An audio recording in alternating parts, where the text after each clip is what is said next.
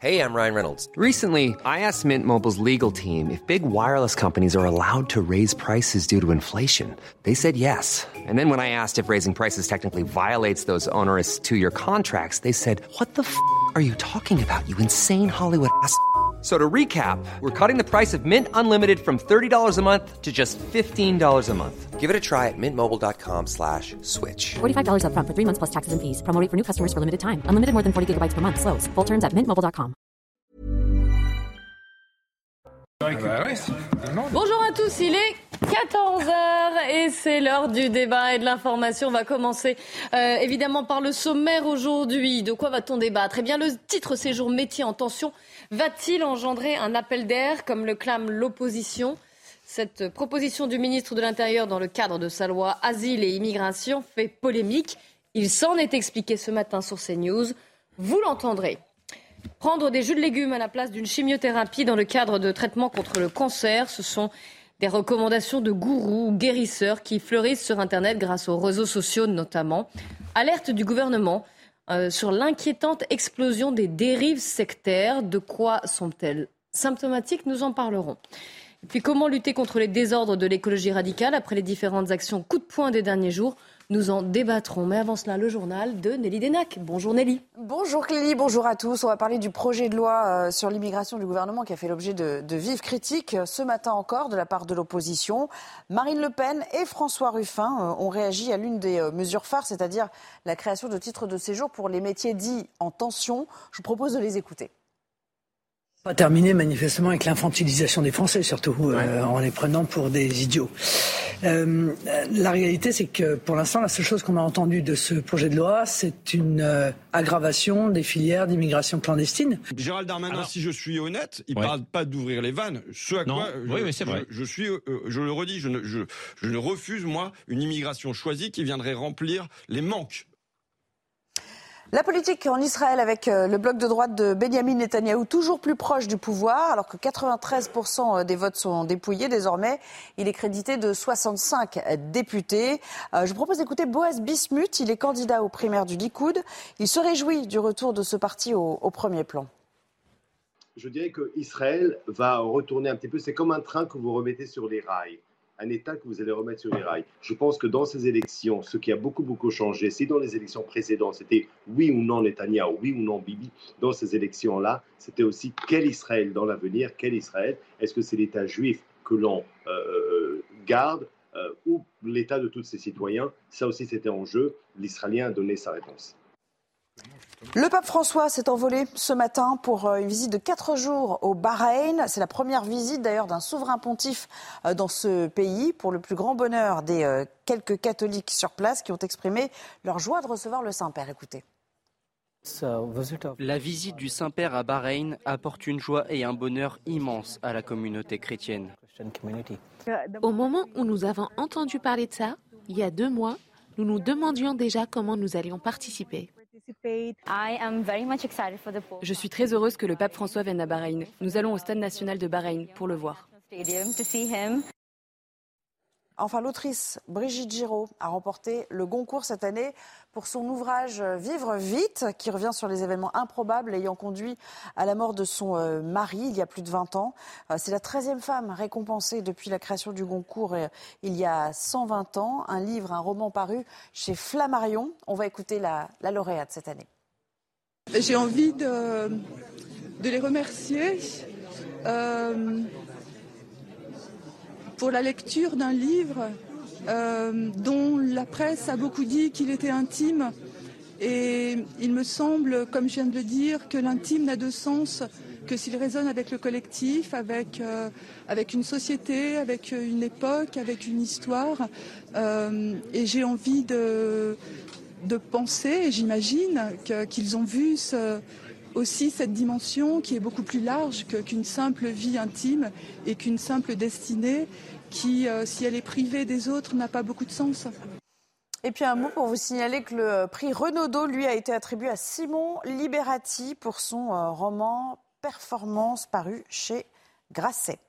Le retour de la Paris Games Week, c'est le plus grand euh, salon de jeux vidéo organisé en France. Il a retrouvé hier son public après deux éditions annulées pour cause de, Covid.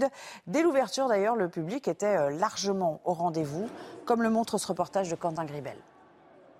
C'est un retour qui était très attendu. Après trois ans d'absence, la faute à la pandémie, la Paris Games Week a rouvert ses portes hier pour le plus grand plaisir des fans de jeux vidéo et pour cette édition 2022, il y a les petits nouveaux. Première fois, euh, c'est une surprise en fait. Elle, n'était pas au courant, donc euh, jusqu'à la dernière minute, elle ne savait pas où on allait. Et les joueurs un peu plus expérimentés. J'étais déjà venu en 2017 et euh, j'avais bien aimé, donc je voulu y retourner justement. Et c'est tout aussi bien. Mais tous partagent la même passion. Il y a plein de jeux, il y a sur les mangas, il y a des youtubeurs et j'adore ça. Là, il n'y a pas beaucoup de monde parce que c'est le premier jour aussi, donc ça c'est quand même agréable qu'on puisse se promener, interagir un peu et, pas trop attendre pour jouer aussi, on va pas se mentir. En France, la pratique du jeu vidéo concerne plus de 37 millions de personnes et la période Covid ne les a pas ralentis. Au contraire, ils ont même pu passer un niveau supérieur. Les gens se sont beaucoup rééquipés en matériel pendant le Covid. Euh, en console, en matériel autour de leur PC dédié aux jeux vidéo. Ils ont acheté des accessoires, etc. Ne manque donc plus que les jeux et ça tombe bien, plus d'une centaine d'exposants dont les mastodontes Microsoft, Sony et Nintendo sont présents pour cette nouvelle Paris Games Week. Au total, 180 000 visiteurs sont attendus jusqu'à dimanche. Voilà pour l'essentiel de l'actu. On passe tout de suite, avant de retrouver euh, Clélie et ses invités pour le débat, à l'instant musique du jour, avec le titre euh, Secret de Louane aujourd'hui. Programme vous est présenté par IG Conseil. Les économies d'énergie sont l'affaire de tous. Votre projet chauffage-isolation, notre mission. Ce sera pas facile, mais moi je crois en toi. Je vais te confier mon plus gros secret. J'ai toujours eu un peu de mal à m'aimer, et j'apprends tous les jours à devenir douce. Je crois que j'ai pas fait le tour, j'attends que ça pousse. Je vais te confier mon plus secret. J'ai toujours eu un peu de mal à m'aimer. Maintenant, ce que j'espère de tout mon cœur, c'est que toi tu feras pas la même erreur. Votre programme vous a été présenté par IG Conseil. Les économies d'énergie sont l'affaire de tous. Votre projet chauffage-isolation, notre mission. Et voilà, à 14h05, on se retrouve. On est ensemble jusqu'à 15h30 pour débattre de l'actualité avec aujourd'hui Yvan Rioufol. Bonjour. Bonjour. Bonjour également à Gérard Leclerc. Bonjour. Et à Jean-Claude Dacier. Bonjour. On va beaucoup parler du, du projet de loi Asile et Immigration porté par Gérald Darmanin. Vous savez que le ministre de l'Intérieur était ce matin sur CNews face à, à Pascal Pro. On va revenir sur ce qu'il a dit, sur ce qu'il a explicité par rapport à ce qu'on savait euh, déjà hier. Il y a certains points qui font polémique, vous le savez. Avant cela, je voudrais revenir sur cette phrase que le ministre de l'Intérieur a, prononcée donc ce matin à propos de l'État nounou. Il dit voilà, ça suffit de tout attendre de l'État. Écoutez-le. Quand vous êtes à l'Assemblée nationale et que quelqu'un vous dit un gamin de 14 ans, ou quand vous êtes sur le, plateau de télévision, et qu'un gamin de 14 ans donne un coup de, couteau à un gamin de 15 ans, mm. on vous dit mais que fait le ministre de l'Intérieur, que fait la police? Mm. mais, que voulez qu'il fasse ce ministre de l'Intérieur? Que voulez qu'elle fasse la police? Euh, Elle est bien obligée de constater que beaucoup de gens ont failli avant elle. Mm. L'immigration parfois, l'urbanisme souvent, euh, l'école l'autorité parentale. Quand un gamin de 14 ans donne un coup de couteau à un gamin de 15 ans, ce n'est pas la police qui est responsable, ce sont les parents qui n'ont pas forcément bien éduqué leurs enfants. Dernière question. Non mais je pense que c'est très important de ne pas être l'état nounou tout le temps. Voilà. Euh, chaque individu a une part de responsabilité. Je suis le fils d'une femme de ménage. Mes deux grands-pères étaient immigrés. Mm. Euh, je n'ai pas l'impression euh, que le déterminisme social était à ce point que je suis devenu délinquant. Ça suffit, l'état nounou. On reproche souvent au gouvernement de vouloir infantiliser les Français. Là, euh, Gérald Darmanin prend la balle au bon et la renvoie. Hein. Oui, bah, il parle d'eux, en effet. Euh, et je pense que c'est ce gouvernement-là qui a participé à, consolider l'État nounou, l'infantilisation des Français. Donc il se contredit alors Il se contredit. Ben, il se contredit même, puisque la veille, il parlait déjà des gentils et des méchants, donc avec une sorte de petite comptine que l'on récite aux enfants pour les faire dormir. C'est un peu et c'est un, peu, c'est un petit peu cela que le gouvernement a développé ces dernières années en faisant peur excessivement, me semble-t-il, sur un certain nombre de sujets. Je ne vais pas y revenir maintenant. Et en, faisant, en donnant des consignes tout à fait absurdes dans le mode de vie intime des gens, de prendre, de se mettre des cols roulés, de fermer son chauffage, de ne pas embrasser sa grand-mère, etc. Qui est l'État nounou Ça a bien été a bien été symbolisé justement par cette Macronie qui a voulu dispenser le care, le soin, pour, et pour en faire une sorte d'apolitisme afin que les, les, Français soient simplement obéissants à leur mot d'ordre. Donc l'État nounou, moi ça m'horripile, bien sûr. Je suis content d'entendre que ça horripile visiblement également le ministre de l'Intérieur, mais alors qu'il passe aux actes et qu'il qu responsabilise, responsabilise, un peu, et qu'il responsabilise un peu les Français qui sont assez grands en effet pour savoir ce qu'ils doivent faire. Gérard Leclerc. Je crois qu'on est au cœur d'une vraie contradiction euh, en France, chez les Français. C'est-à-dire que c'est vrai chaque fois qu'il y a un sujet, on se tourne vers l'État. Les Français attendent tout de l'État. Et en même temps, tout en le critiquant beaucoup. Et en même temps, chaque fois qu'un politique dit, on se souvient de Lionel Jospin qui avait dit l'État ne peut pas tout, mhm. il le disait à propos du, euh, du, du chômage, si je me souviens bien. Qu'est-ce que ça lui a été reproché? C'est-à-dire que vous avez cette, cette contradiction incroyable. Pour, dès qu'il y a le moindre souci, on se tourne vers l'État. L'État, qu'il faut reconnaître, n'est pas toujours très performant. C'est, euh, pas. Et en même temps, euh, cette, euh, voilà, cette critique permanente. Donc c'est, assez compliqué à gérer. Jean-Claude Dessier, pour terminer ce tour de table. Je trouve de la, de, de la situation politique française. Moi, je suis d'accord à la fois avec le ministre et à la fois avec Yvan et Gérard. Vous faites du en même temps, Jean-Claude, faites attention. Oui, si vous arrivez, oui. vous expliquer pourquoi. Oui, parce que je souhaite euh, modestement, moi aussi à ma place, comme le ministre de l'Intérieur, que l'État soit un peu moins nounou et demande aux Français un peu plus de responsabilité. Ça me paraît clair, je ne vais pas détailler, mais pourtant, globalement, moi, ce que j'aimerais, c'est des Français plus responsables que, comme le dit Gérard, tendent la main en permanence pour recevoir. Et c'est là où je retrouve et ma contradiction ou le constat, à de savoir que l'État passe son temps. M. Macron, euh, c'est devenu quasiment dans ce domaine un expert, à faire des chèques, à essayer de courir après tous les malheurs toutes les difficultés, même les pandémies contre lesquelles il ne pouvait rien et n'était à l'origine de rien.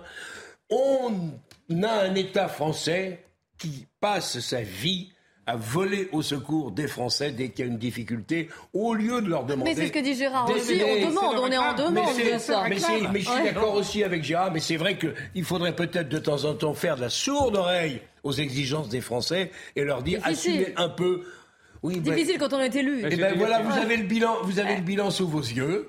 Vous avez le bilan sous vos yeux, 60% d'abstention pour les, pour, les élections, quelles qu'elles soient, des, et un État couvert de dettes et un État couvert de chômeurs. Bravo pour le bilan. On va passer on va, euh, à l'immigration. On va aller à l'Assemblée nationale retrouver Gauthier Lebray du service politique de CNews.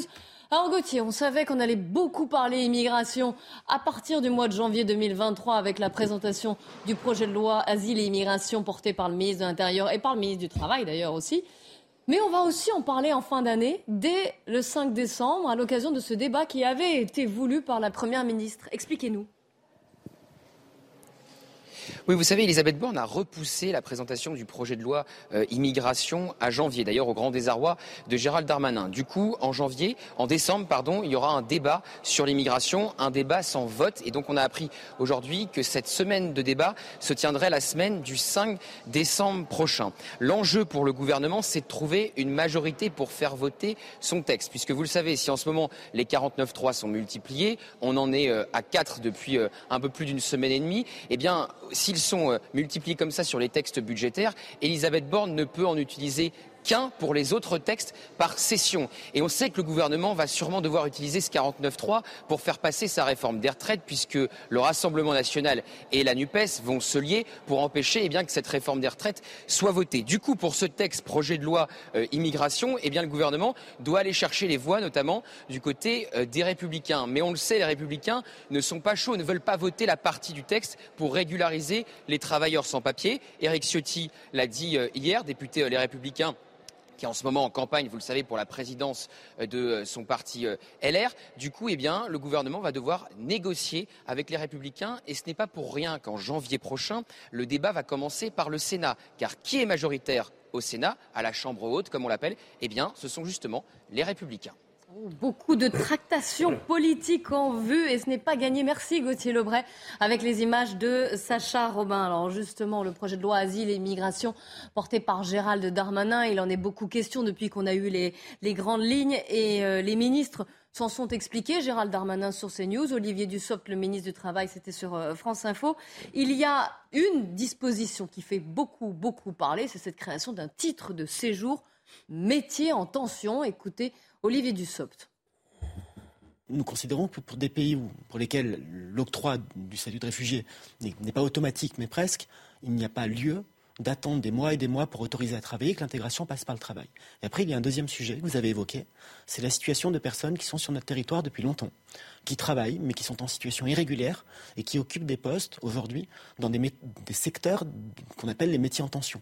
Des gens dont nous avons besoin, dont l'économie a besoin. Ce que nous proposons, c'est de mettre fin à une forme d'hypocrisie et au cas par cas de permettre à ces hommes et à ces femmes qui sont sur le territoire, qui travaillent et qui occupent ces postes euh, dans des secteurs en tension, de demander leur régularisation et d'obtenir un titre de séjour dans ce cadre. Voilà pour euh, le texte, ou l'esprit du texte en tout cas. Gérard Leclerc, est-ce que euh, vous avez l'impression qu'avec cette disposition, l'immigration est considérée comme une variable d'ajustement du marché du travail français? Je crois surtout qu'on met le, c'est un premier pas vers quelque chose de, qui a été beaucoup réclamé, qui, qui sont les quotas d'immigration non, non, non, bah, a dit Olivier Dussopt. écoutez-le. Alors écoutez-le. Je sais bien, mais écoutez-le. Bah oui, mais... écoutez-le justement. Eh ben oui, mais moi je le maintiens. On va en débattre. Non, le son d'Olivier Dussopt, si on peut l'écouter. Oh, ça serait bien sûr le. Non, l'autre. Euh, je parle en même temps à la régie. Hein. J'aimerais qu'on écoute Olivier Dussopt qui justement répond à la question qu'on lui a posée sur les quotas. Il dit non, non, non, il n'y aura pas de quotas. Alors malheureusement, on n'aura pas cette déclaration. Et lui, il répond, il dit non, pas du tout. Ce ne sont pas des quotas. Il dit que il n'y aura pas des chiffres. Au cas par euh, cas. Mais quelle est la démarche intellectuelle? C'est de dire il y a toute une série de professions euh, que ce soit le bâtiment, que ce soit le nettoyage, que ce soit l'agriculture euh, et d'autres, euh, dans lesquels, dès aujourd'hui, ces métiers sont occupés en majorité par des immigrés, et une bonne partie de ces immigrés qui occupent ces emplois ne sont pas régularisés, ce qui est une situation complètement absurde.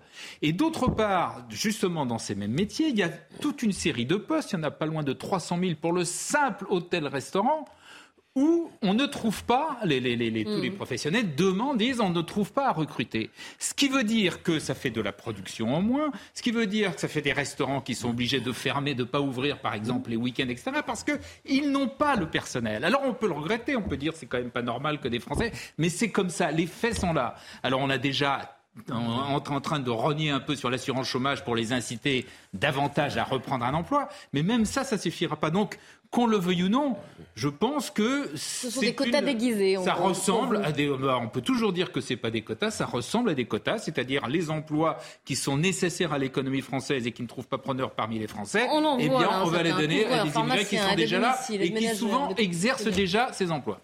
Euh, un tweet de Patrick Stefanini, qui euh, l'ancien secrétaire général du ministère de l'immigration, se dire s'il connaît bien son, sujet. Et voici ce qu'il dit l'immigration de travail ne doit pas créer un appel d'air pour les demandeurs d'asile. C'est la crainte. Il se fait le porte-parole d'une partie de l'opposition, notamment à droite, qui, qui craint cet appel d'air. Oui, bah, déjà, ce sera déjà un appel d'air pour le Rassemblement national, on peut en être sûr, parce qu'avec cette absurdité de raisonner ainsi et de dire qu'il, parce qu'il manque en effet de, de travail de, fin, de postes à pourvoir. En effet, il manque, vrai, hein des postes à pourvoir. Il y a 500 000 postes à pourvoir à peu près, ou, 300 000 ou 500 000. Dans les Mais en même temps, si l'on met ça en, relation avec les 5 millions de chômeurs que compte, que compte, le pays, plus les taux de chômage exorbitants, beaucoup plus importants qui se trouvent dans, dans, la, dans ce que l'on appelle la diversité, il est donc absurde d'appeler à nouveau la diversité, puisque l'immigration, c'est la diversité, pour venir pallier ces, ces, emplois manquants. Mais Donc, si les Français on voit bien qu'il y, a un certains, on voit bien qu'il y a un job, certains emplois. Voilà, c'est je termine. Est-ce que je peux faire Est-ce que je peux juste Donc il y a bien, il y a bien.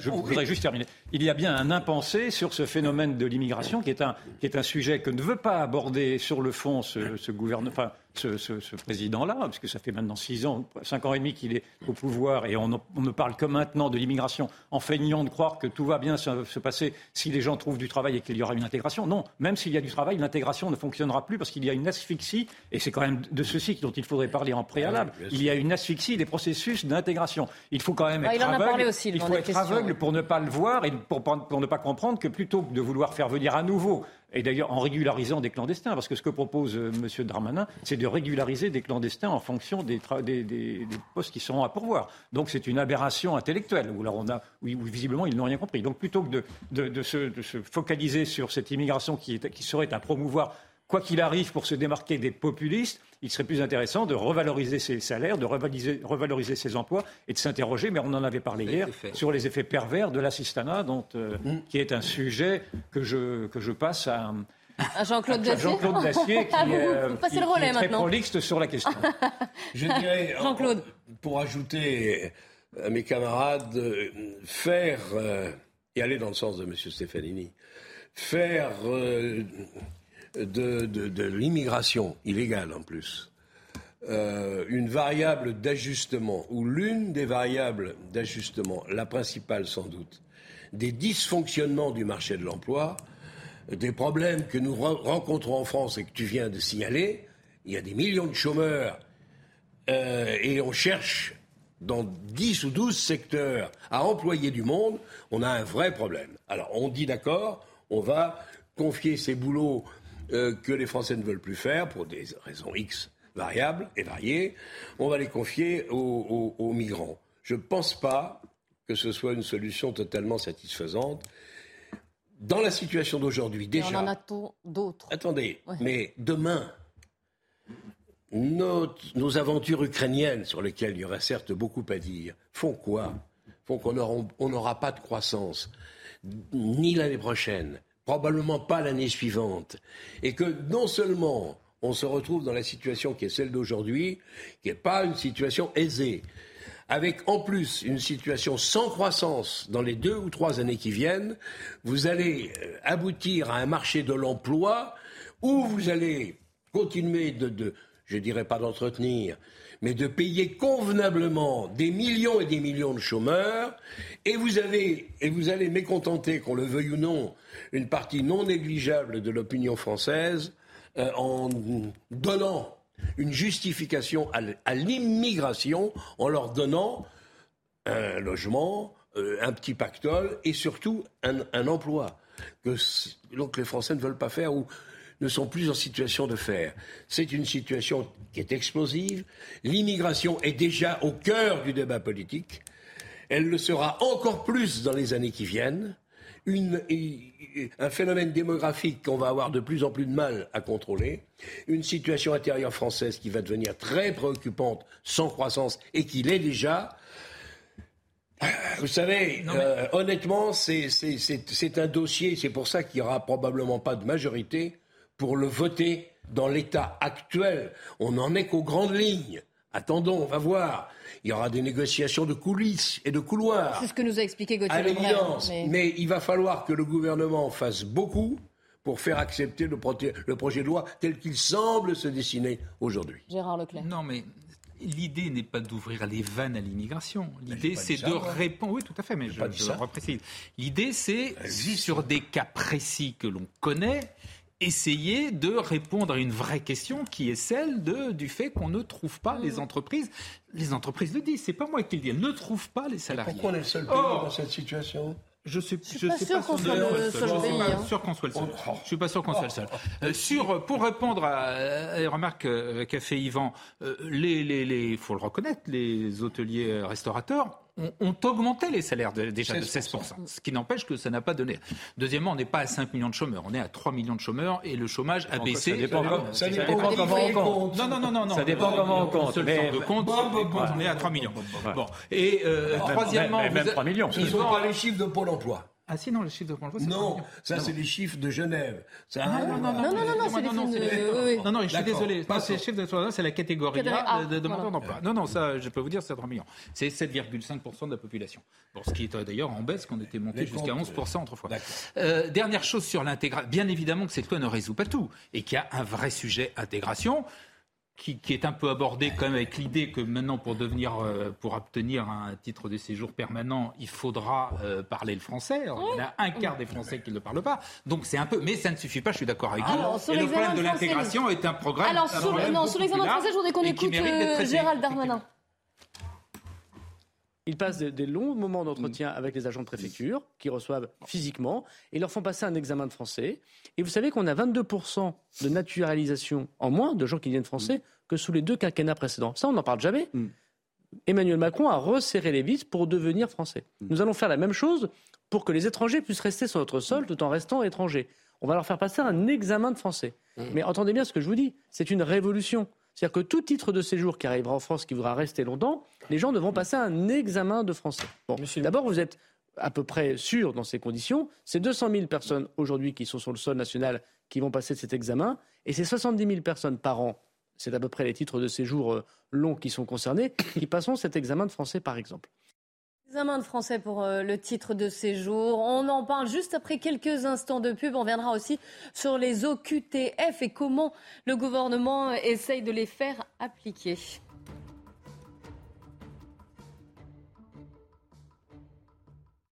« 14h30 sur CNews, on commence par le rappel des principaux titres de l'actualité avec Adrien Spiteri. Les députés votent la hausse des places en centre de rétention. La France en compte actuellement en 1300. Elle devrait passer à terme à 3000. Le ministre de l'Intérieur Gérald Darmanin s'engage à exclure les mineurs de ces établissements. Les députés LFI se sont opposés à l'amendement. À Rony-sous-Bois, un jeune entre la vie et la mort après un combat à main nue. Il a été grièvement blessé à la tête. Son pronostic vital est engagé. Une enquête pour violence volontaire en réunion et vol avec violence en réunion a été ouverte. Elle est confiée à la sûreté territoriale du département de Seine-Saint-Denis. Et puis l'Europe risque de manquer de gaz pour l'hiver 2023-2024. Alerte de l'Agence internationale de l'énergie. Elle appelle les gouvernements à agir immédiatement pour réduire la demande. Au total, près de 30 milliards de mètres cubes de gaz pourraient bien manquer l'an prochain. On reprend notre débat avec Yvan Rioufol, Gérard Leclerc, Jean-Claude Dacier. On parlait, on va reprendre d'ailleurs là-dessus, sur le texte asile et immigration présenté par euh, Gérald Darmanin. Vous le savez, il y a euh, notamment une disposition qui fait polémique, ce sont ces titres de séjour, métiers en tension. Et Yvan Rieffol, vous vouliez répondre à Gérard Leclerc, parce que vous disiez que oui, il y a des Français qui n'acceptent pas euh, Oui, non, mais je voudrais lever une ambiguïté, parce qu'à écouter et à prolonger la réflexion de Gérard Leclerc, on pourrait penser, il ne le dit pas, mais on pourrait penser que Gérard Leclerc nous, est en train de nous dire que les Français seraient devenus paresseux, parce qu'ils ne veulent pas prendre les, travaux d'arrière-cuisine, qu'ils ne veulent pas prendre les travaux de bâtiment, qu'ils ne veulent pas prendre les travaux d'aide-soignants, etc. Et je pense que c'est allé un peu trop vite en besogne, parce que naturellement... Une question de, paresse ou de valorisation des métiers? Le discours, le discours qui est applaudi à travers euh, cette, euh, cette, décision du gouvernement d'ouvrir les, les, emplois aux, clandestins. Ce discours est applaudi par tout le patronat qui trouve qu'en effet, il y a une grande, une grande qualité à ce personnel-là, c'est qu'il peut être sous-payé. Et en effet, c'est bien ce problème de salaire qui fait qu'aujourd'hui, vous avez beaucoup de Français qui refusent qui refusent d'accepter ces, salaires-là, parce que d'abord, ils ne gagneraient pas davantage que les, les aides qu'ils reçoivent. En effet, c'est l'effet l'effet pervers de l'assistanat, et qu'il y a quand même un processus capitalistique, si je puis dire, euh, qui fait que les salaires, les salaires sont tirés vers le bas à travers cette concurrence déloyale qui est celle aujourd'hui de sans-papiers qui arrivent et qui naturellement cassent les codes du travail quasiment. Et donc je trouve qu'il faut faire très attention à, ne pas stigmatiser à ce point les Français qui ne veulent pas aller travailler dans ces métiers-là parce qu'ils ont des bonnes raisons de le faire. Je n'applaudis pas non plus. Justement, en fait, avec les dispositions prises, enfin voulues en tout cas par le gouvernement, on verra. C'est une autre histoire si elles sont votées, mais est-ce que ça ne va pas régulariser, éviter une sorte d'esclavage moderne que vous dénoncez? Je, je, je, ne crois pas, je ne vois pas très bien en quoi est-ce que cela va éviter. Au contraire, cela va ajouter, il me semble que cela va ajouter une pression migratoire à une autre pression migratoire sur laquelle le gouvernement n'entend même pas euh, légiférer. C'est-à-dire que vous avez 400 000 personnes qui arrivent légalement chaque année, plus les clandestins. Aujourd'hui, il nous dit qu'il va régulariser les clandestins, mais il ne nous parle pas des 400 000 personnes qui arrivent légalement. Donc on va continuer naturellement à asphyxier le pays qui n'arrive plus à intégrer depuis maintenant longtemps. Sinon, à la marge, naturellement, vous me direz toujours, euh, Gérard me dira qu'il y a quand même bien, bien entendu, et heureusement, des immigrés qui s'intègrent. C'est une affaire entendue, mais vous voyez bien qu'avec les isolats, avec cette contre-société, avec ce dont on parle tous les jours aujourd'hui, vous avez une partie de la France qui s'est effectivement fracturée. Et cette fracturation de la France, elle est due à l'immigration. Et donc, si on ne va pas à la source de, cette, immigration-là, nous allons aller vers une libanisation, une balkanisation. Tout ceci a déjà été décrit. Gérard, vous voulez répondre comme vous avez été interpellé par Yvan Qu'on dise que tous les patrons sont, sont, des horribles exploiteurs, etc. Mais c'est pas sérieux. Mais je, dis que ce n'est pas, sérieux. ce que je dis non Je dis que quand c'est quasiment toutes les professions du, euh, du, bâtiment et des travaux publics, quand c'est quasiment ah tous les restaurateurs, euh, quand c'est toutes les aides à domicile, quand c'est, franchement, on peut pas dire ça. C'est pas vrai. En, plus, une partie de ces professions, mais on est tous d'accord pour que plus on augmente, mieux, mieux vaudrait augmenter encore les salaires. Mais on sait très bien qu'il y a beaucoup d'entreprises qui ne peuvent pas le faire. Et en plus, c'est même pas, elle vous explique que c'est pas une question de, de, de, de salaire. C'est forcément qu'ils ne veulent pas. Il y, a, beaucoup de, il y a des, métiers qui ont une mauvaise image, comme notamment tous les métiers du bâtiment. Demandez aux couvreurs, ils ne trouvent pas de jeunes. C'est pas une mauvaise image, c'est simplement qu'on a cessé Ils ne veulent pas. Non, il y a, il y a peut-être également un problème de formation, mais qui vous dit que, mais qui vous dit que sociologie. Ah, évidemment. Alors, autre, sujet, autre ah sujet de débat dans ce texte asile et immigration, ce sont les fameuses OQTF, les obligations de quitter le territoire français. Gérald Darmanin est revenu sur le sujet, vous allez l'entendre dans un instant. Juste avant, un exemple, une situation, mais totalement, une histoire totalement rocambolesque d'un étranger en situation irrégulière qui avait été déclaré tunisien, qui a été renvoyé sur place, mais finalement arrivé en Tunisie, on lui a dit ah non, non, non, il n'est pas tunisien, il retourne en France, le récit Vincent Fandège. Nous sommes le vendredi 28 octobre dernier. Une personne étrangère en situation irrégulière, placée dans le centre de rétention administrative de Rennes, doit être expulsée. Il est établi que cette personne est tunisienne. Il se fait octroyer un laissez-passer par le pays, est transféré de Rennes à Paris, puis de Paris à Tunis. Mais une fois sur place, tout ne se passe pas comme prévu. Une fois euh, là-bas, euh, il euh, la Tunisie lui a repris ses empreintes et l'individu s'est dit finalement euh, qu'il n'était pas du tout tunisien mais qu'il était algérien. L'homme est alors reconduit en France le lendemain. Tunis-Paris, Paris-Rennes.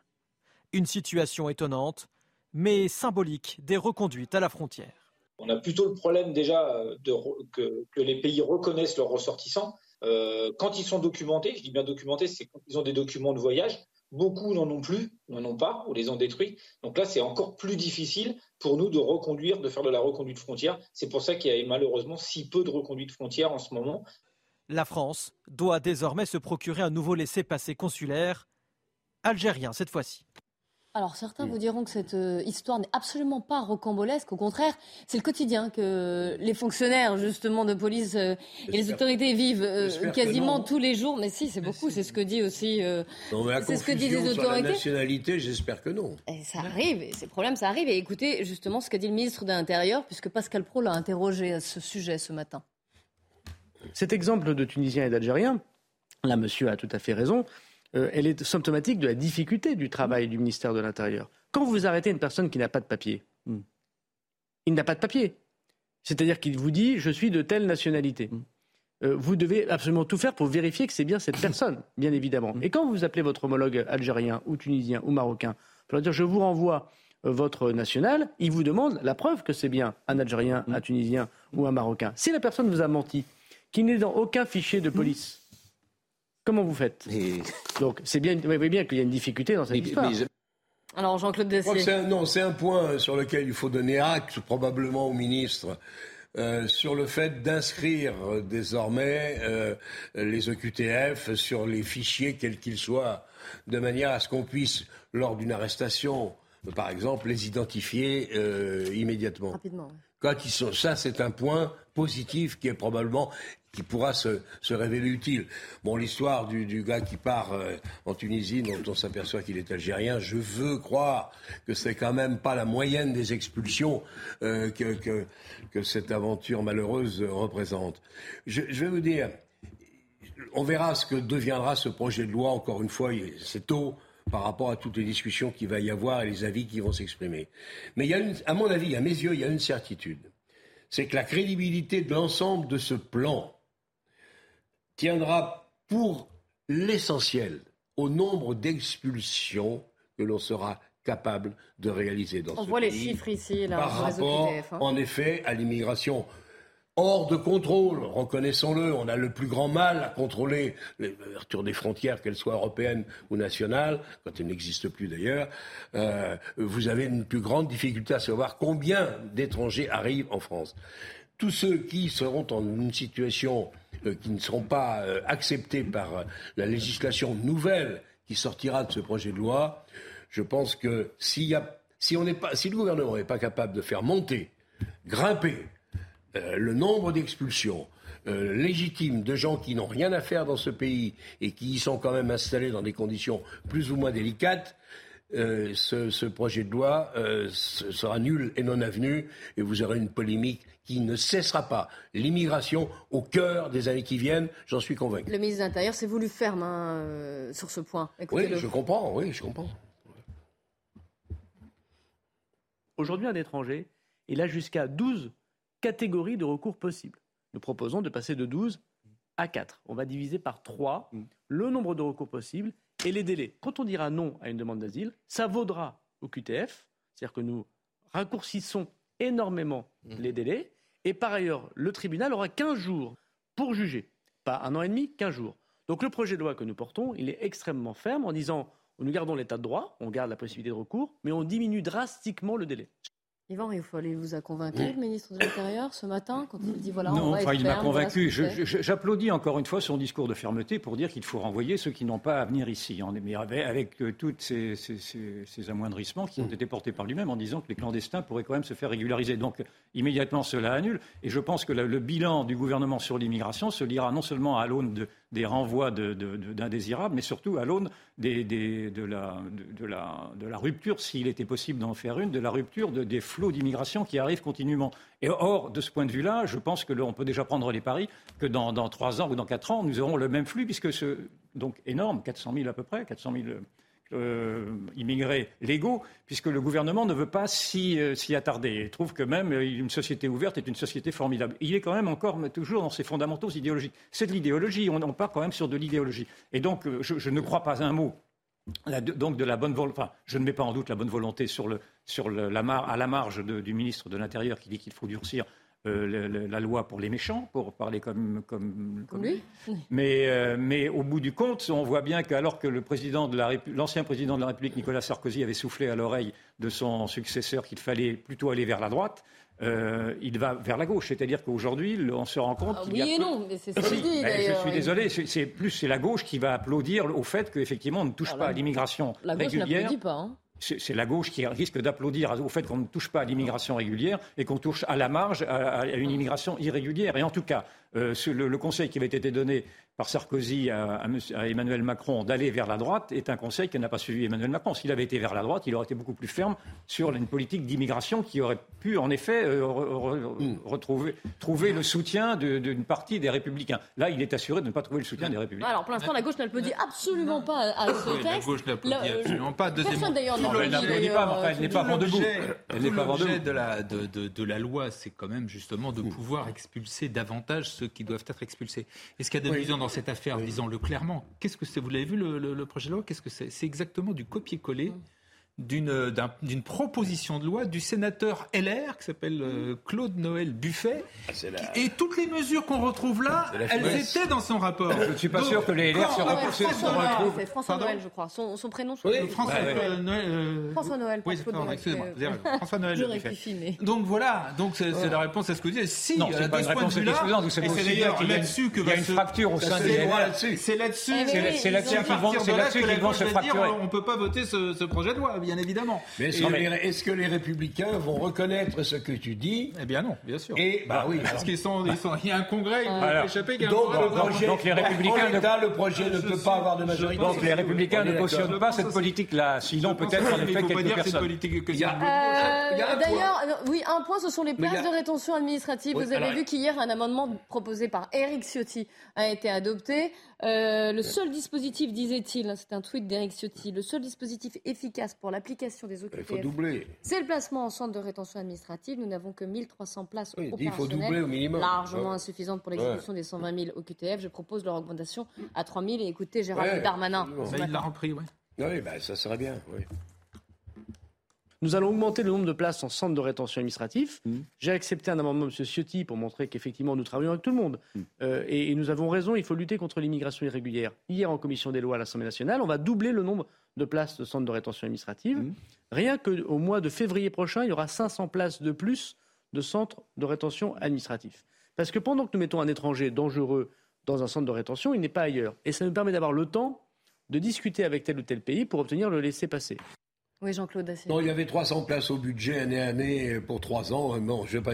Si, si le budget euh, s'arrange et si on fait davantage de places dans les centres de rétention administrative, je ne vais pas discuter. C'est une évidence. Je voudrais revenir sur une demi-seconde et sur un seul point, c'est ce- celui du regroupement familial. dont le, la loi ne dit rien. C'est vrai. Ça, c'est, au moins un inconvénient. Ça en a peut-être beaucoup et plusieurs, mais ça en a au moins un. C'est que en famille, ben, vous continuez de parler arabe. Et vous avez encore aujourd'hui des années et des années après l'arrivée de la Ah, première génération, vous avez encore des millions, oh, des millions, de nombreuses familles qui parlent très mal le français et qui continuent de Mais parler arabe. l'examen de, Mais bien de sûr, française. ça hein, suffira peut-être pas, mais c'est vrai que c'est un des inconvénients. Pas, pas l'essentiel, pas le plus grave quand même, mais c'est un, un inconvénient important de ce regroupement familial qui en, qui en présentait évidemment beaucoup d'autres. Alors, il a été posé la question à Olivier Véran, le porte-parole du Ouais. gouvernement, au sujet du regroupement familial. Est-ce que le texte voulu par Gérald Darmanin allait euh, faciliter ou non le regroupement familial, notamment avec cette disposition Eh oui. de titre de séjour de métier en tension? Eh oui, Eh bien, écoutez ça. tant mieux. Bon, on va Ça n'ouvre pas le droit au regroupement familial, mais il y a des situations où les gens sont en clandestinité avec des proches, parfois des enfants sur le, sur le qui territoire sont déjà national. sur le territoire Voilà, français. Ça n'ouvre pas droit. Mais est-ce que ça légaliserait leurs proches, leurs, leurs épouses par exemple, qui seraient en situation illégale sur le territoire français? Est-ce qu'elles seraient automatiquement régularisées si euh, leur époux qui travaille dans une cuisine ou dans le bâtiment était régularisé? Aujourd'hui, la circulaire Valls ne prévoit pas une régularisation Ça, ça systématique pas. de tout le monde. Yvan Rioufol. Donc, ce n'est pas une, une ouverture vers un plus de regroupement familial, si je résume la pensée de- d'Olivier Véran. On verra bien. On verra. Je sais rien. Je veux bien, je veux bien, je veux pas mettre en doute systématiquement la, la parole de l'État. Donc, je veux bien, je veux bien les croire. Mais en même temps, j'attends les actes. Ce que je, comprends- ce que je ne comprends pas dans la, dans la position de M. Darmanin, c'est qu'il n'est pas rétabli le délit de, de pardon, de, de- séjour irrégulier. Oui. Et je, je trouve que ça aurait quand même clarifié sa position, parce que là, on ne comprend pas très bien. On voit bien qu'il est compliqué, en effet, de, de renvoyer chez soi avec les, les- chez, chez- oui, enfin, chez soi, avec les multiples procédures, qui, de la douzaine de procédures qui empêchent naturellement une efficacité judiciaire. Mais pourquoi est-ce qu'il n'a pas rétabli ce délit qui a été abro- abrogé sous François Hollande? Je Eh oui, pas- c'est le en même temps, je- je à droite pas à et à gauche. cette illisi- illisibilité. Oui. Et c'est une illisi- illisibilité pardon, qui se retrouve un petit peu, un petit peu partout, en effet, dans, ce, dans cette donner, position de- euh, du cul entre deux oui, chaises qui sûr. semble être celle du gouvernement et qu'on a le cul entre deux chaises, on se casse la figure. Autre sujet d'actualité, si vous le voulez bien, on compte de plus en plus en France, selon un dernier rapport de la MIVILUD, la mission interministérielle de lutte contre les, euh, les dérives sectaires. Euh, il y a de plus en plus de, de demandes auprès de cette MIVILUD. Vous allez voir les chiffres, une hausse de 33% en comparaison avec 2020, 86,1% même si l'on compare à 2015. Euh, vous allez voir, il y a beaucoup de propositions, notamment sur les réseaux sociaux, de, de demandes de bien-être. On se tourne vers des naturopathes, vers des gourous, qu'on appelle les gourous 2.0. Les explications avant d'en parler, Augustin Donadieu. Tout commence généralement sur Internet. La promesse d'un épanouissement ou d'une santé retrouvée. Les gourous 2.0, comme les appelle la secrétaire d'État à la citoyenneté Sonia Baquès, n'hésitent pas à mettre directement en danger, parfois de mort, les personnes sous leur emprise, en leur délivrant un discours anti-médecine virulent. Des gens qui, quand vous avez un cancer, vous conseillent d'arrêter la chimiothérapie pour des jus de légumes, de vous nourrir d'air et de lumière pendant 21 jours. Dernière affaire en date, celle de ce naturopathe sans diplôme, suivi par des centaines de milliers de personnes sur Internet et dont les vidéos comptabilisent des millions de vues. vous avez peur. Vous avez peur parce que vous pensez que vous allez mourir. Et ça, ça fait partie du marketing du cancer. Il aurait poussé ses clients à se détourner de la médecine conventionnelle en leur conseillant d'adopter un régime alimentaire à base d'aliments crus. Il a d'ailleurs été condamné pour exercice illégal de la médecine et usurpation du titre de médecin. Ce phénomène de gourou 2.0 en pleine expansion est dénoncé par la Mivilude, une structure publique chargée d'analyser les dérives sectaires. Pour combattre ces pratiques, des États généraux doivent se tenir au premier trimestre 2023 avec autour de la table des associations de victimes, l'État ainsi que des représentants du monde de l'éducation et de la santé. Et d'ailleurs, récemment, Doctolib a fait le ménage euh, Oui. à On l'intérieur de site. naturopathes et autres, oui. Et de- que des professionnels de santé Est-ce que ça va certifiés. Moi, la question que j'aimerais vous poser, c'est qu'on voit, on le constate, donc une hausse de ces dérives sectaires.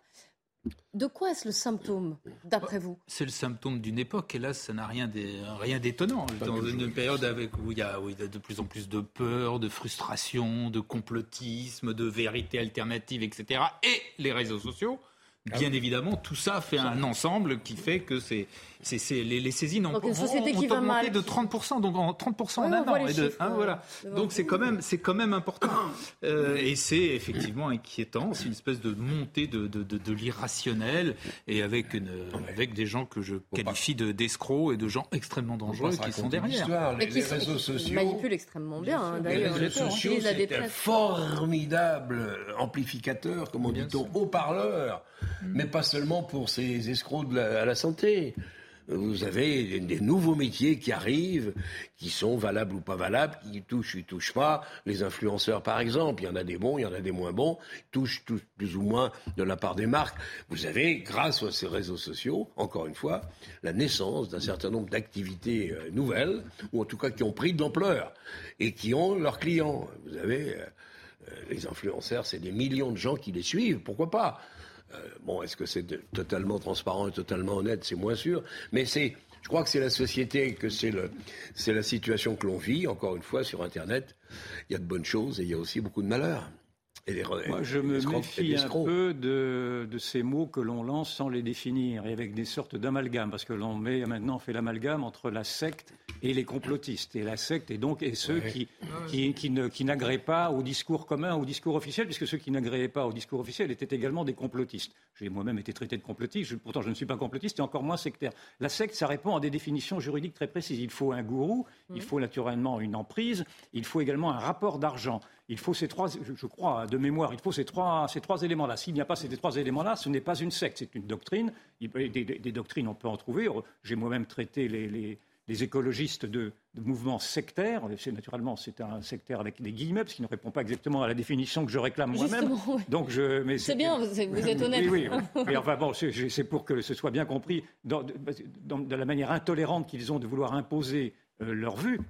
Mais cette, manière intolérante de vouloir imposer leur vue ne fait pas pour autant une secte. Et au contraire, je trouve que même le gouvernement, euh, notamment dans la crise du Covid, et dans l'autoritarisme d'État, dans cet hygiénisme d'État, a lui aussi fait preuve d'intolérance. Et on pourrait soutenir avec un, un esprit malicieux, et je veux bien l'avoir, que le gouvernement aussi a soutenu a été, a été, a été euh, en- envahi d'un esprit sectaire en ne voulant pas entendre les discours alternatifs. Aujourd'hui, on se rend compte. Alors, qu'on- on là, repart du côté non, mais je, vaccin. non, non, je ne veux pas du tout. Ah bon non, non, non, je donne un exemple. Je donne un exemple du fait qu'aujourd'hui, il y a, si- s'il y a effectivement des dérives sectaires qui sont également, qui sont également très dangereuses. hein, je ne le- Oui, vous ne cela vient, pas en- cela vient en malgré cause, tout également d'une crise de confiance du discours officiel. Et puis cela vient naturellement d'une désespérance de toute une partie de la Mais société. ça n'a rien à voir avec secte. rien. Vous pouvez dire à la limite que c'est de l'autoritarisme, ce qui bon. Si, oui. non, mais c'est pas justement, c'est justement pas de la secte, c'est justement pas de l'esprit sectaire. Si, c'est un- ça peut être, ça peut être considéré comme un. Je, je fais la différence entre la secte définie telle que je l'ai proposée, enfin telle que je la propose, telle que l'on l'a définie dans, juridiquement, et l'esprit sectaire, qui est un esprit sectaire qui envahit, me semble-t-il, tout le débat politique, tout le débat public, tout le débat médiatique, plus tout le débat médiatique, et que tous ceux, tous qui ne, se, pli- qui ne plient pas les chines euh, sont considérés comme étant relapses, comme étant excommuniés, comme Est-ce qu'on étant en des- est vraiment comme là étant en des gens d'extrême droite. de débat, vous. en Tu as fait, quelques vous- exemples fournir de parce débat, que tu de- m'inquiètes brutalement. Là. Pardon? Tu m'inquiètes. Pourquoi? Il y a Pourquoi? quelques exemples dans la démocratie euh, telle qu'on la pratique aujourd'hui? Des exemples de- de- de- Bah, d'incapacité d'esprit à débattre? oui. Ben, bien sûr. Enfin, il me, il semble que le poids du politiquement correct, ce qu'on essaye ici de débranler, le poids du, du politiquement correct envahit encore tous les médias. Il est très difficile. Il était très difficile, encore une fois, pour revenir sur la- qui me, sa- qui me- qui me paraît être le symbole le plus, le plus éclatant. Il a été très difficile d'avoir une parole euh, alternative, encore une fois, dans, le- dans cette crise du Covid, où on l'a bien vu. on a entendu des choses. On a tout Alors là, entendu. on a tout entendu, tout est son contraire. oui, vous les avez entendus pour dire qu'ils étaient, qu'ils, qu'ils- qu'ils Mais méritaient non. le cabanon, qu'ils méritaient d'aller Mais à Saint-Anne. le professeur Raoult a fait 4, écoutez, 5 oui, ou oui. 6 émissions. Oui, mais vous êtes les premiers, vous avez été les premiers à ricaner et à dire qu'il devait aller en on a eu raison, c'est ça, ce que j'appelle l'esprit sectaire. C'est sûr qu'on a eu raison, oui. Oui, mais vous avez eu tort peut-être aussi. Donc l'esprit sectaire, c'est de penser qu'on a raison. Et je pense ah bah c'est le débat. Alors dites pas, ne dites pas que vous avez eu raison. Vous n'en savez rien. Vous avez peut-être eu Alors tort. ne le dis pas non plus. Allez, moi, je, débat, je ne me permets pas de dire que j'ai eu raison. Je dis qu'il faut débattre. Je dis qu'il faut tout entendre. Oui. Et, et précisément, je pense que l'esprit sectaire, c'est de ne pas vouloir entendre, c'est de vouloir entendre simplement ce qui vous arrange. Et je pense que le gouvernement, euh, parce qu'il a précisément, il s'est rédit dans ses certitudes en disant que le parti avait toujours raison. Et on, sait, on, on, sait, très bien quelles sont les conséquences de ces gouvernements ou de ces, de ces, régimes qui nous disent que le parti a toujours raison. Parce que quand le parti a toujours raison, ça veut dire qu'il se trompe. De la Chine? Je parle, je parle de tous les régimes totalitaires. Je parle de tous les régimes totalitaires que j'en. Yvan, on est, on est quand même, vous l'admettez, là, on est parti de, de, de, la hausse des, des saisines de la mi-vilude. Je, je reconnais, on a un petit, un, un peu, dévié. Oui, ça, je reconnais qu'on a été un peu plus loin. Non, mais c'était pour vous mettre en alerte sur l'amalgame qui est fait entre la secte et le complotisme et tout le reste. L'exemple que vous avez pris est vraiment pas le bon parce que sur le Covid, à l'arrivée, quasiment tous les pays du monde ont d'une façon ou d'une autre appliqué la même politique et que deuxièmement, il y a eu des études qui ont été faites depuis sur la façon dont justement le Covid avait été traité par les différents pays et la France, je crois, arrive en troisième position, ce qui n'est quand même pas si mal, notamment une étude. Ah, non, vous avez trop dévié, là. Moi, je, je pourrais vous en balancer d'autres. Sonia Baquès, qui est la secrétaire des charges chargée de la Euh, citoyenneté, reconnaître de temps en temps qu'on s'est trompé. pas non plus s'il une vous erreur. plaît, Absolument, si vous voulez entendre parler des dérives sectaires et de la hausse des saisines de la Mivilude, sans pour autant peut-être dévier, d'ailleurs, on le verra, Sonia Baquès, donc, qui est chargée, qui est secrétaire d'État chargée de la citoyenneté et qui s'occupe de la Mivilude au sein du gouvernement sera l'invité de Laurence Ferrari. C'est ce soir à partir de, de 18h30 et nous on se retrouve juste après 15h. On parlera cette fois-ci des désordres de l'écologie radicale, comment lutter. C'est à suivre.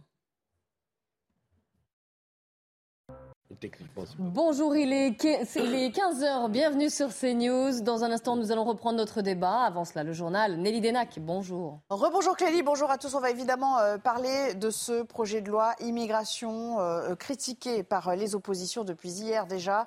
Euh, Gérald Darmanin qui veut introduire des mesures pour rendre les OQTF plus efficaces. Il s'en est expliqué ce matin sur l'antenne de CNews. Il était invité de Pascal Pro. Écoutez. Les personnes qui sont délinquantes, les étrangers délinquants. Depuis que je suis ministre de l'Intérieur, nous en avons expulsé 3200 personnes qui avaient des casiers judiciaires et qui étaient étrangers. C'est 300% de plus qu'il y a 5 ans. 300% de plus. Alors, bien sûr, il y en a encore sur le territoire national. Je me bats d'ailleurs pour qu'on lève les protections législatives, la loi, qui empêche que je puisse les expulser. C'est notamment le projet de loi que euh, j'ai évoqué euh, récemment. C'est-à-dire qu'aujourd'hui, il y a ce qu'on appelle la fin de la double peine. Des gens, s'ils sont arrivés en France avant l'âge de 13 ans, s'ils se sont mariés avec un Français ou une Française, je n'ai pas le droit de les expulser alors qu'ils ont commis un crime. Je trouve ça scandaleux. Dans l'actualité également, Elisabeth Borne annonce la création d'un fonds pour une aide alimentaire euh, durable. La Première ministre qui souhaite que euh, tous les Français aient accès à ce qu'elle appelle une alimentation de qualité. Écoutez un extrait. On souhaite permettre à chacun d'accéder à une alimentation de qualité et c'est le sens du Fonds pour une aide alimentaire durable que j'ai pu annoncer ce matin, que je vous annonce ce matin. C'est 60 millions d'euros que nous allons mobiliser en 2023 pour à la fois soutenir nos grands acteurs nationaux pour qu'ils puissent acheter davantage des produits de qualité, des produits frais. Il s'agit évidemment de pouvoir apporter une alimentation en quantité suffisante, mais aussi des produits de qualité. Dans l'actualité de ce jeudi, également la discothèque La Charrette, située dans les euh, faubourgs de Brive-la-Gaillarde, devenue un, un lieu de recueillement depuis euh, la mort de Justine Vérac. Ils sont nombreux à venir lui rendre euh, hommage chaque jour encore devant ce bâtiment où, on le sait, elle a passé ses dernières heures. Regardez ce reportage de nos équipes en région. Le récit est signé Jean-Luc Thomas. Normalement, on a des bottes de rose. Donc les roses blanches, c'est ce qui est le plus parti avec la rose rose. Et là, bah, aujourd'hui, on n'en a plus du tout parce que c'est ce qui a été le plus vendu euh, pour Justine, du coup. Tous les jours, depuis une semaine, des clients achètent ici des fleurs en hommage à Justine Vérac. Beaucoup sont jeunes. Ils expriment leur tristesse et euh, ils nous disent bah, que ça ne la ramènera pas, malheureusement. Après, nous, on les conforte dans l'idée que ça leur permet de, de mieux dire au revoir. Devant la discothèque, des fleurs, des messages, des bougies témoignent de l'émotion de toute une ville. J'ai trois enfants, euh, dont un qui est du même âge que euh, Justine. Et euh, pour moi, je me sentais obligé euh, de faire ce geste-là. Pour d'autres, les habitudes de sortie vont forcément changer. Ils ne souhaitent pas revenir dans cet établissement hein, par peur. Et de se dire que c'est arrivé dans cette petite ville euh, comme Brive, euh, ils n'ont plus du tout envie. Pour le moment, la discothèque reste fermée. Aucune date de réouverture n'est connue. Enfin, un mot avant de refermer cette édition euh, de l'escalade des tensions entre Corée du Nord et Corée du Sud. Selon l'armée sud-coréenne, Pyongyang a procédé à un nouveau tir de missiles de type indéfini cette fois. Euh, c'est un tir qui intervient quelques heures après l'annonce par Séoul de la poursuite de ces euh, exercices militaires aériens avec les États-Unis. Voilà, et on en parlera d'ailleurs hein, dans le, débat lorsqu'on se retrouvera tout à l'heure dans 90 minutes info. À tout à l'heure. Merci beaucoup Nelly Denac. On va reprendre notre débat avec Yvan Rioufol, Gérard Leclerc et Jean-Claude Dacier. Les désordres de l'écologie radicale. On a eu euh, ce week-end plusieurs euh, exemples, que ce soit les manifestations qui ont largement dégénéré en, violence à Sainte-Soline contre les, bassines d'eau ou encore ces actions coup de poing qui euh, ont été, bah, hier encore d'ailleurs, on a vu, c'était place de la Concorde ou encore du collectif Dernière Rénovation ou encore sur l'autoroute A6, ou alors quand ces euh, écologistes ont bloqué une partie de la route au niveau du pont de Sèvres à Boulogne-Billancourt. Le ministre de l'Intérieur était l'invité de Pascal Pro ce matin et il a été interpellé à ce sujet. Écoutez sa réponse. Les images, les relevés d'ADN, parce que quand on jette des pierres, on a des relevés d'ADN, les hélicoptères, parce qu'on a eu des images euh, héliportées dans cette euh, manifestation par la gendarmerie, nationale, nous permettra de faire des interpellations dans les jours et dans les semaines qui viennent. Donc la question qu'il faudra se poser, M. Pro, c'est est-ce que dans un mois, vous me demandez le bilan des interpellations qu'on a pu faire? Voilà. Parce que euh, mon directeur général de la police nationale dit une phrase qui, c'est un grand mm. flic, la police gagne toujours à la fin. Et moi, je mm. constate que la police gagne mm. très souvent à la fin. C'est sûr que l'actualité passe à un autre fait divers ou à d'autres manifestations, mais je peux vous dire que parfois, un mois, deux mois après, sur mon bureau, il y a la fiche. Donc ces gens-là, vous allez les retrouver, vous pensez En tout cas, tout est fait pour qu'on les retrouve. La, police gagne toujours à la fin, Yvan Rioufol.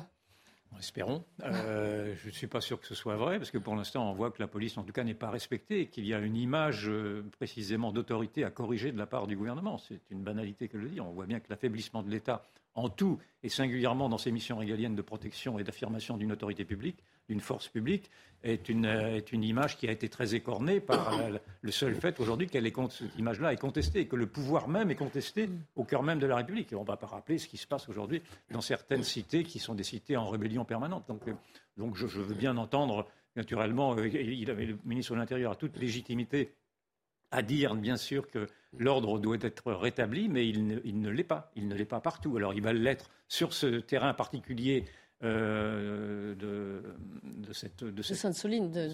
Sainte-Soline, c'est ça.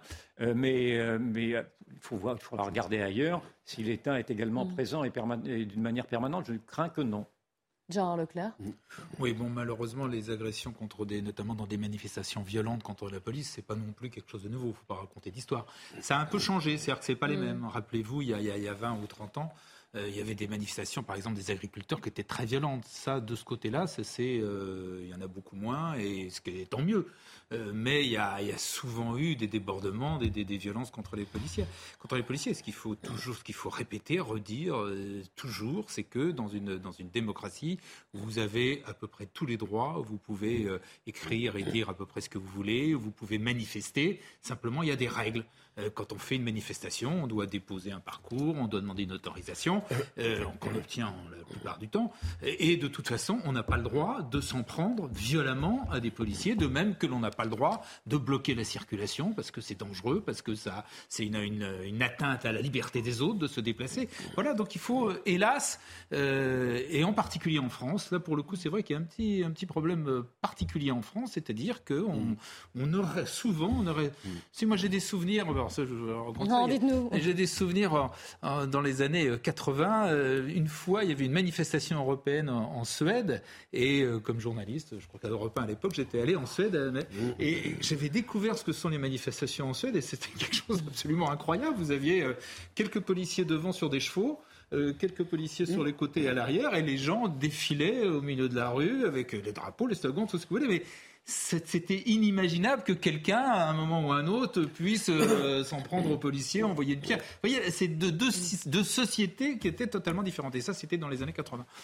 Jean-Claude Dacier. Non, je crois qu'il ne faut pas globaliser. Quand vous faites le métier de maintien de l'ordre, CRS ou autre, gendarme mobile, c'est pas facile d'avoir une image exemplaire et formidable auprès d'une majorité de l'opinion. En revanche, ceux qui font des enquêtes, euh, ceux qui assurent la sécurité publique, globalement, il me semble que l'image qu'ils ont euh, dans le public n'est pas si mauvaise. Bon, alors il y a aussi un noyau dans les quartiers parfois difficiles que tu signalais tout à l'heure, où là, à cette, à cette manifestation euh, contre ces, ces méga bassines que je préfère appeler rétention d'eau, ça me paraît plus, plus conforme à la réalité. Vous avez quoi? Vous avez quelques dizaines euh, de black blocs que vous mm. devez retrouver dans les autres manifestations diverses ou variées, qui, eux, euh, font mission et ont mission de, de, de, de s'en prendre à la police. C'est, leur, c'est l'essentiel de leurs activités, parce qu'ils ont des objectifs politiques sur lesquels on ne va pas revenir, qui sont très connus. Bon, euh, le ministre de l'Intérieur nous a annoncé qu'on allait voir ce qu'on allait voir, qu'il relevait l'ADN sur les pierres. Ça, je ne savais pas qu'on pouvait éventuellement laisser son ADN quand on jetait une pierre ou un caillou euh, sur les forces de l'ordre. On verra. Euh, mais ils ont, ils ont ces, ces, jeunes gens très, très, très en marge des sociétés d'aujourd'hui, des sociétés modernes. Ils ont maintenant les moyens d'échapper longtemps et durablement à la police. Euh, sinon, on aurait vu déjà des résultats. ils ont. Euh, moi, je suis même, euh, si vous voulez, sceptique sur le combat qui s'est engagé ce week-end pour essayer de, convaincre l'État qu'il faut renoncer à ces retenues d'eau. tant qu'il y aura quelques policiers sur place, je pense qu'on ne reverra pas les Black Blocs ou ah, équivalents. Sitôt qu'ils partiront, vous craignez qu'ils ne reviennent tout de suite. bataille, des tournées kazakhs, pardon, et eh ben vous verrez qu'ils vont revenir et que le combat euh, sur ces retenues d'eau, il y en a euh, combien? 15 ou 16 dans les Deux-Sèvres, il y en a plusieurs dizaines, euh, voire pas loin d'une centaine prévues en France, il va falloir les faire. Je voudrais juste... Bon, ça fait partie du combat à la fois politique, ah. écologiste, euh, et puis, ça fait partie, effectivement, des forces de l'ordre d'essayer de protéger ce qu'a décidé le Gérard, avant que bon, Là, je ne suis pas forcément d'accord. Je bah, pense qu'il y a un vrai débat sur, les, euh, sur ces, fameuses bassines, que beaucoup de, de gens, notamment d'hydrologues, etc., expliquent que c'est une absurdité. Parce que l'eau qui sont dans, ces bassines, c'est de l'eau que l'on va pomper dans les nappes.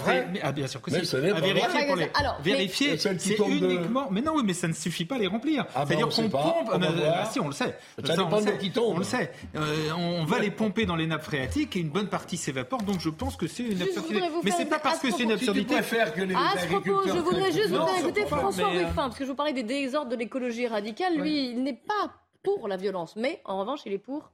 Écoutez.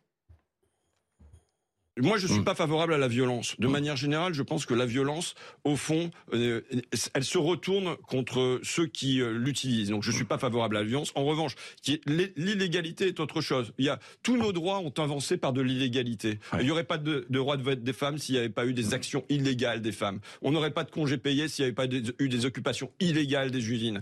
Favorable à l'illégalité, l'illégalité, c'est la seule manière de faire bouger les choses Oui, c'est un propos révolutionnaire. Bon, on peut, on peut, comprendre ça, euh, naturellement. Nous, avons été construits sur une illégalité. Quand nous avons fait 89, c'était illégal également. Donc ça fait partie de notre ADN. Donc on peut très bien comprendre cela. Et je pense qu'il a raison de, de, revoir, de, rejeter la violence. Mais simplement, ce que je reproche à tous ces mouvements écologistes, c'est qu'ils détournent de l'écologie. C'est-à-dire qu'on on pourrait en effet entendre les, les arguments des uns et des autres sur les bassines, par exemple. Mais simplement, il y a une telle affirmation d'une vérité officielle. Ça revient au débat sur le sectarisme, il y a une telle affirmation officielle qu'on a envie de penser exactement l'inverse. Non, je ne suis pas du tout d'accord avec ce qu'a dit euh, Ruffin. Je veux dire, l'avortement, il y a eu beaucoup de mobilisations, de, de, grandes mobilisations dans les années 70, ce n'était pas des manifestations violentes. C'est pas vrai. Le, le, le, mariage homosexuel, il y a eu il pareil. Des... Il parle pas de violence, il parle d'illégalité. Oui, mais, c'était pas illégal. Vous pouvez très bien faire des manifestations. Vous avez le droit de manifester en France. Mais il n'y a, pas dit qu'il était pour la violence. Il y en a 10 par jour de manifestations en moyenne à Paris euh, chaque euh, par jour. Donc on a le droit de manifester. On n'est pas, c'est pas des, des, des, actions illégales. C'est là tout le problème. Alors, euh, je voudrais vous montrer une image. Ça se passe à l'Assemblée en ce moment. Un député en grève, c'est un député euh, LFI, c'est Rodrigo Arenas. Écoutez-le. Pourquoi il a décidé de mettre un, brassard avec marqué en grève. Aujourd'hui, vous savez, quand vous faites grève, c'est soit parce qu'on vous empêche de faire votre travail, ou alors qu'on vous fait travailler, mais pour rien. Donc, j'entends à ce titre-là défendre en fait le travail parlementaire. comme j'expliquais à vos collègues, aujourd'hui, le premier budget de la nation, qui est l'éducation nationale et, le, et notamment l'enseignement de la recherche et le supérieur, eh bien, ne sera pas examiné en séance publique. Donc, ce n'est pas acceptable que les députés ne donnent pas leur avis, quitte après à perdre vote. C'est ça la démocratie. Mais aussi, j'entends par là défendre aussi tous les amendements qui ont été votés et qui ont été euh, euh, reçus par l'Assemblée nationale avec euh, des députés qui viennent de plusieurs groupes. Donc on ne peut pas, à travers un 49-3, faire comme si tout ça était une blague. Donc moi, je ne veux pas faire semblant. Je veux signifier qu'il faut que le Parlement fasse son travail. la Constitution autorise un 49-3. Elle autorise aussi une mention de censure que j'ai évidemment signée et que je voterai si l'occasion m'en est donnée. Mais je tiens à signifier aussi que le, le troisième pouvoir, c'est aussi de faire la séparation des pouvoirs et qu'on ne peut pas laisser l'exécutif aujourd'hui prendre le pas sur le parlementaire d'une façon, excusez-moi, assez vulgaire aujourd'hui. Alors, je vous vois rigoler, Jean-Claude Dacier. Non, mais l'art de se faire connaître, il a sûrement beaucoup de mérite. Il a sûrement beaucoup de talent, de mérite et de compétences, Monsieur Arenas mais personne ne le connaissait. Il va faire la tournée des médias aujourd'hui et demain. Un coup d'éclat, non Un député en grève, c'est ridicule. Non, mais, il marche sur la tête. Un On député, en a déjà. Un député euh, représente une, partie du pays. On ne peut pas se mettre en grève. Il est, là pour. Et deuxièmement, le 49.3, qu'il le veuille ou non, le 49.3 est dans la Constitution. Il a été utilisé à plus de 80 fois euh, de, ces dernières années. Notamment, Michel Rocard euh, allait systématiquement. chaque fois qu'un gouvernement n'a pas de majorité, il utilise. Heureusement que Rocard, socialiste, l'a utilisé Parce que sinon, je ne sais pas, je sais pas ce qu'on en dirait aujourd'hui. Heureusement, la gauche a utilisé le 49 oui, bah oui, oui, Nous sommes sauvés. C'est pas, ça. Il y a beaucoup, quand, un gouvernement qui n'a pas de majorité, pour faire passer des textes, et en plus, pour terminer sur ce qu'a dit euh, ce député, euh, il y a eu quand même beaucoup de débats à l'Assemblée. Il y a eu des heures et des heures de débats, aussi bien sur le budget, euh, le budget que sur le budget de la sécurité sociale. C'est pas vrai qu'il n'y a pas eu de débat. Yvan Rioufol. On est dans le coup, dans le coup d'éclat permanent. Ce ne sont pas simplement les réseaux sociaux qu'il faut accabler, ce sont également les chaînes de télévision. Parce que là, il a eu son quart d'heure de notoriété, même pas sa minute de notoriété, avec euh, cette, pas sûr qu'il fasse cette, cette société du spectacle qui, euh, qui, est maintenant, qui, qui a pris tant d'envergure. Et pour exister maintenant, il faut naturellement essayer de faire des petits coucous de temps en temps. Et là, le coup d'éclat permanent, ta formule est excellente. Je te remercie. et, euh, et, donc, moins on a à dire et plus on fait des coups des coups d'éclat permanents pour me reciter. Et oui. Et, il faut reconnaître que parfois il nous arrive de tomber dedans, ces coups d'éclat permanents, alors qu'on parfois on devrait s'abstenir. Mais c'est une mécanique difficile. Quand il se passe des choses amusantes comme ça, ne pas en faire profiter les téléspectateurs serait dommage. Merci beaucoup à vous trois d'être venus débattre aujourd'hui de l'actualité. Dans un instant, vous allez retrouver Anne Fulda pour l'heure des livres. Elle reçoit, on vous rediffuse une émission où elle avait euh, reçu Simon Liberati qui vient tout juste d'être lauréat du prix Renaudot pas le prix Goncourt, mais le, prix Renaudot. Vous le, vous le retrouvez là d'ici un, un, instant. Et puis après, le débat qui se poursuit avec Nelly Denac et ses invités, 90 minutes info, qui reviendra sur le projet de loi Asile et Immigration qui a été défendu ce matin par euh, le ministre de l'Intérieur lui-même, Gérald Darmanin, qui était l'invité de Pascal Pro et euh, qui a répondu à, à, toutes les polémiques, notamment sur le sujet de son titre de séjour métier en tension. Puis je vous rappelle que vous pouvez toujours aller faire un tour sur le site cnews.fr pour plus d'informations, mais aussi pour revoir par exemple les émissions. Je vous dis à demain, 14h. Très bonne fin d'après-midi à tous.